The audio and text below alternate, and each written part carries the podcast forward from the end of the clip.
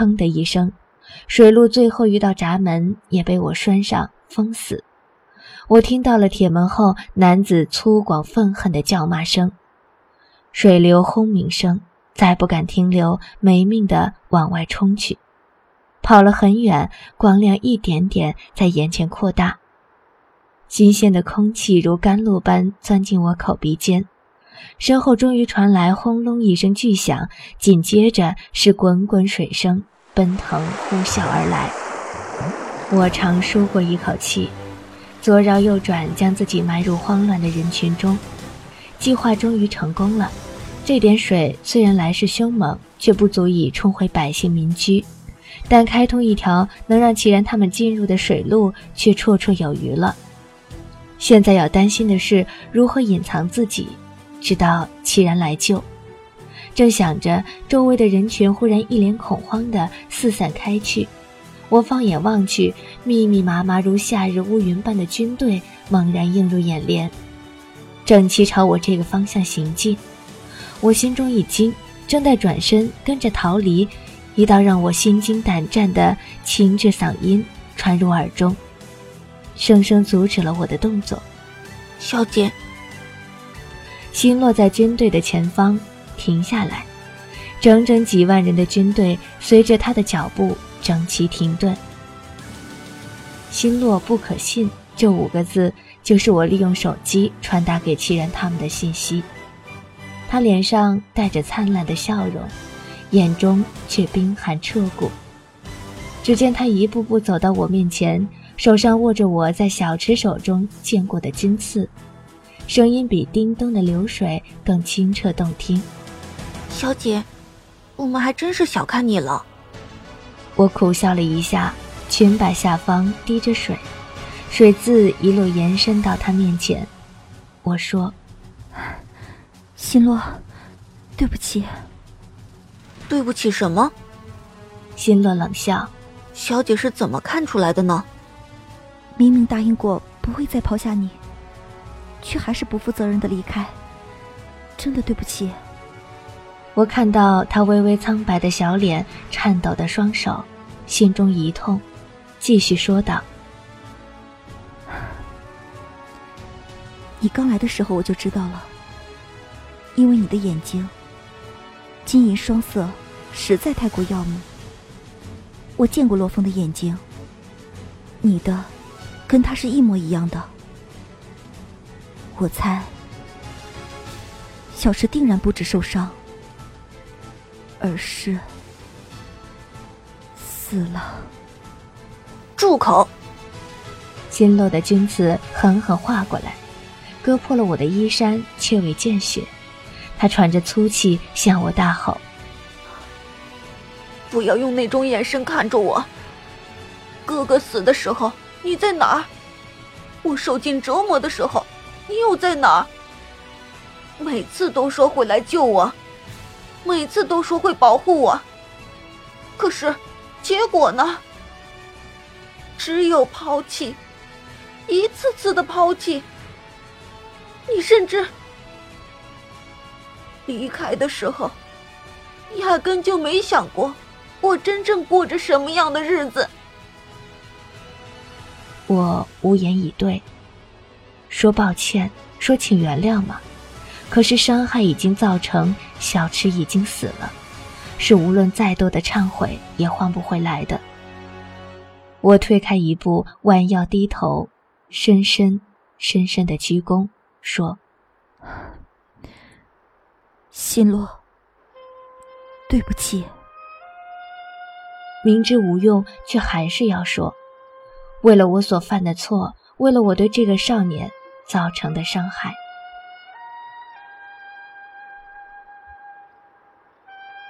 迟了。心洛愣愣的，凄凉的笑了起来。太迟了。你以为这样说？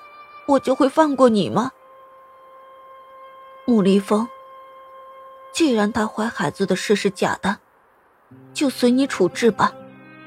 我一惊，看着那个当年一刀贯穿我身体、将我踢入悬崖的男子，一步步走出来，面无表情地说：“是。新洛少爷放心，我会留他一条全尸的。新洛的身体晃了晃，垂在身侧紧握军刺的手微微颤抖，却没再看我一眼，一步步倒退入重重军队中。此时，穆离风冷笑着，挥手。军阵动了，急如风，脚如兔。只一眨眼间。我就被重重包围在如狼似虎的士兵中央。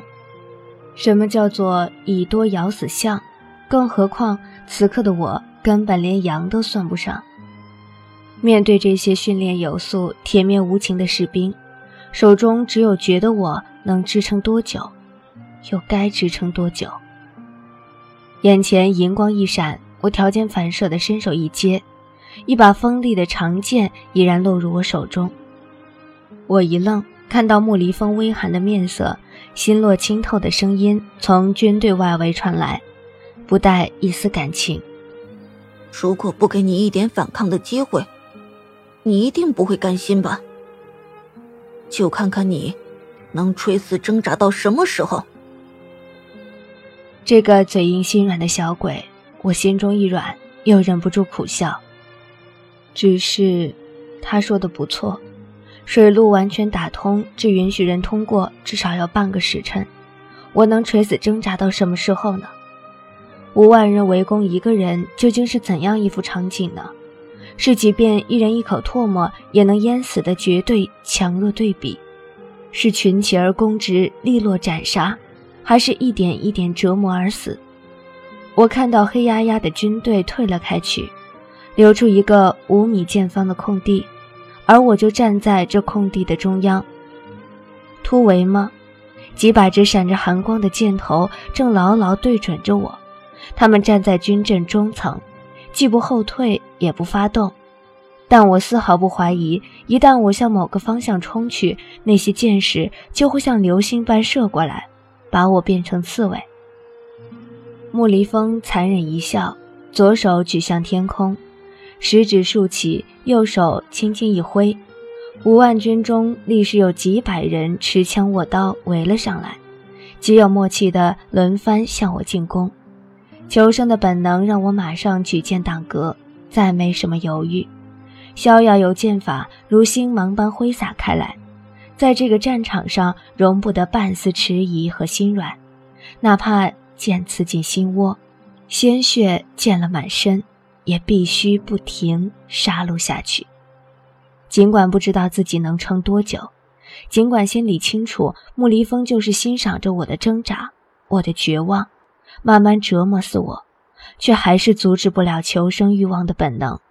即使手酸到举不起剑，历经到胸口麻痛，依然会战斗到生命的最后一刻。也许，我忽然想，也许这就是战场吧。是。谁更狠，谁就能活下去的战场。只是当看到穆离风左手中食指举起，右手再次轻挥时，还是忍不住为那蜂拥而退、潮水而来的近千人颤抖，接近崩溃。尽管未受什么重伤，尽管这些士兵都只是武艺平平之辈，可是力气尽了，手发抖了。我任凭着沮丧、绝望以及灭顶汹涌的不舍、留恋吞噬我的心，这样就够了呢。我想着，挥手挡格掉刺来的一把长枪，手臂猛地一震，长剑脱手飞出。我忍不住笑了起来，笑得凄美苍凉，却异常平静。我果然还是不适合战场，真的够了呢。花。忽然一声巨响，伴随着凌厉的气势，竟将密不透风的人墙生生斩出一条通路。那些被冷冽之气所伤的人，甚至连呻吟哀嚎都来不及，就已经横飞出去，压倒身边一大片惊慌失措的人群后，昏死倒地。记忆仿佛回到了久远的从前，那把总是在我最绝望的时候横贯眼前的长刀。刀身黝黑，刀尖微微上翘。那个总是在我最需要的时候出现在身边的男子，黑衣黑发，闪着冷漠却满含担忧的黑亮双眸。我晃了晃摇摇欲坠的身体，看着那黑衣黑发的男子手握长刀，面容冷峻的一步一步向我走来。多少士兵手持长旗就在他身侧，多少弓箭手弯弓搭箭，颤抖着瞄准了他，却没有一个人有胆出手，没有一个人。我想起了一句话：“一夫当关，万夫莫开。”我忽然很想大声的。叫他的名字，用尽一切方法表达我的激动和喜悦，然后我就真的这么做了。我把手贴在唇边，拢成喇叭状，大声喊：“不杀！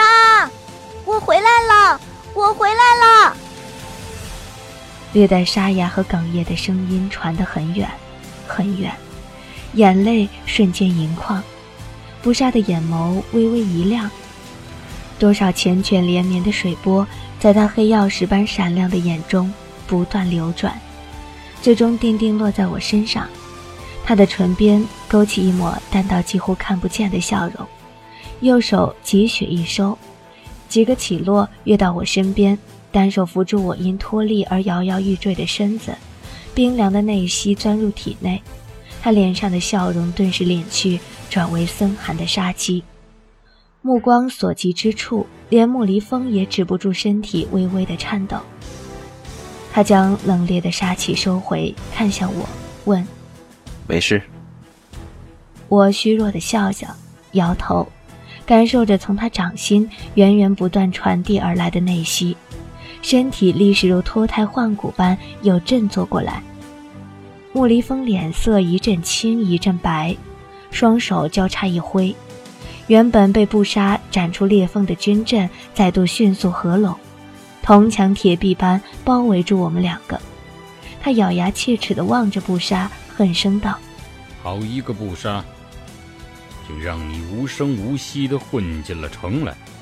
不过也好，这本为萧齐人准备的军阵，正好拿你来实验。何必实验？”一道清亮悦耳的声音忽然自城墙上方传来：“我不就在这里吗？”我心神俱震，既无法站立，无法思考，甚至连身旁的布莎也因为激动而身体微颤。我无法形容那声音有多么悠远动人，多么富有磁性，只是那每一字每一句。甚至是每一拍如音乐般的节奏，都深深烙进我心里。我抬起头，所有人都抬起了头，阳光直射下来，让我禁不住眯起眼，可是却丝毫不妨碍我看清那伫立城头的颀长少年，如水晶般透明，月光般皎洁。不杀浑身杀意威廉，眼中露出柔和的神光。我倏地伸手捂住了嘴，止得住口中的呜咽，却止不住发热的眼眶，颤抖的心。阳光洒落在少年仍滴着水的长发上，浅蓝色衣衫翻飞，束发银丝飘扬，一阵雾气缭绕蒸腾在他周围，映衬着他手中寒芒长剑、绝世的面容、湛蓝的双眸，所有人都惊呆了。他们看到少年双手轻张，迎着风，踏着雾，飘然跃起，带着一身的光华，轻轻点落，跃到阵战中，跃到我面前。那是神子啊，战意临世的神子。战阵连连后退，直退到那些士兵的双脚不再颤抖，双手不再打颤，才停下来。那当真是神子一般的存在啊！要如何去攻击？如何去亵渎？齐然就这么站在我面前，全身带着水，水汽被内力蒸发，雾气仍在他身边不断缭绕。他定定地看着我，从上到下，一遍又一遍，蓝眸中闪烁的感情比天高，比海深，只将我细细打量，灵魂仿佛忽然从战场抽离了出去。至于我们，止于我们，我无声的开口，带着颤抖：“齐然，我回来了。身体猛地被拥进一个温热湿漉的怀抱，滚烫的唇带着熟悉的幽谷清香，带着无尽的思念和喜悦压了上来，深深吻住，环在腰上的手仿佛要将我拦腰折断，嵌入他体内，融入他骨血，紧紧紧紧地抱住。凄然，凄然，我深深回抱住他。感受着他的爱，他的感情，一遍遍回应。我回来了，我回来了，凄然，我终于回到你身边了。马上进攻！意识迷蒙中，耳边传来莫离风气急败坏的声音。我心中一惊，猛然记起自己仍在战场上，险境未脱，忙推开齐然，感受到他环在我腰上的手纹丝不松。脸上不由红了红，带着低低的喘息道：“小心点，他们攻过来了。”手势一紧，我更紧靠在他依然半干的身体，唇又贴了上来，低沉性感带着磁性的声音焦灼流连在我唇边，弄得我一阵颤抖。他说：“有布在，怕什么？”那声音没有一丝矫情。没有半分组织犹豫，如呼吸般一派自然，全心的信赖。眼角余光瞥到布纱黑眸一深，积雪横刀劈斩，画出一个绚丽的弧度。扬起的尘埃，大面积倒下的士兵，端得让人看着胆寒。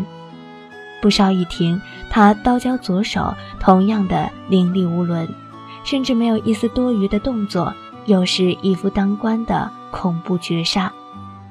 他收回积雪，刀交右手，瞥了紧贴的我们一眼，忍不住朝天翻了个白眼，嘴角却溢出一抹淡淡的笑容。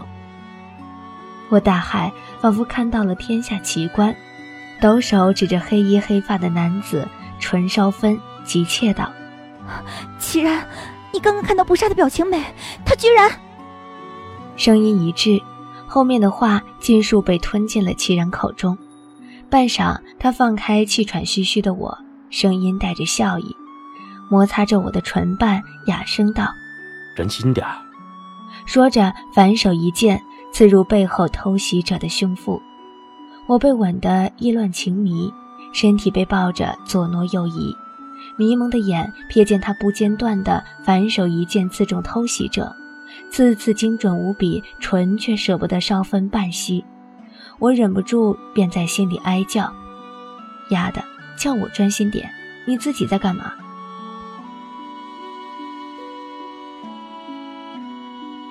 本章播讲完毕，谢谢收听。